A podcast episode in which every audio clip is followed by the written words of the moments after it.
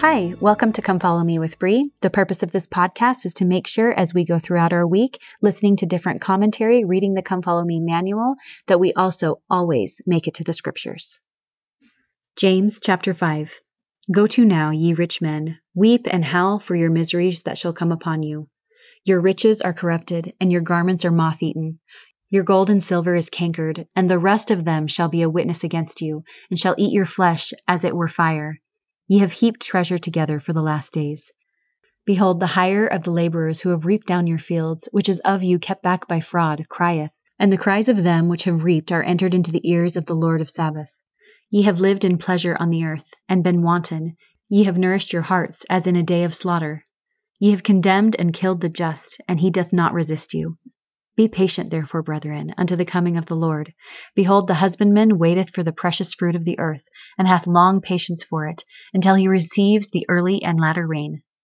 Be ye also patient, stablish your hearts, for the coming of the Lord draweth nigh. Grudge not one against another, brethren, lest ye be condemned. Behold, the judge standeth before the door. Take, my brethren, the prophets, who have spoken in the name of the Lord, for an example of suffering, affliction, and of patience. Behold, we count them happy which endure. Ye have heard of the patience of Job, and have seen the end of the Lord, that the Lord is very pitiful, and of tender mercy. But above all things, my brethren, swear not, neither by heaven, neither by earth, neither by any other oath, but let your yea be yea, and your nay be nay, lest ye fall into condemnation. Is any among you afflicted? Let him pray. Is any merry? Let him sing psalms. Is any sick among you? Let him call for the elders of the church, and let them pray over him, anointing him with oil in the name of the Lord. And the prayer of faith shall save the sick, and the Lord shall raise him up. And if he have committed sins, they shall be forgiven him. Confess your faults one to another, and pray one for another, that ye may be healed. The effectual, fervent prayer of a righteous man availeth much. Elias was a man subject to passions as we are.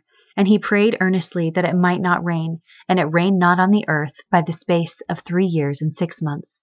And he prayed again, and the heaven gave rain, and the earth brought forth her fruit. Brethren, if any of you do err from the truth, and one convert him, let him know that he which converteth the sinner from the error of his way shall save a soul from death, and shall hide a multitude of sins.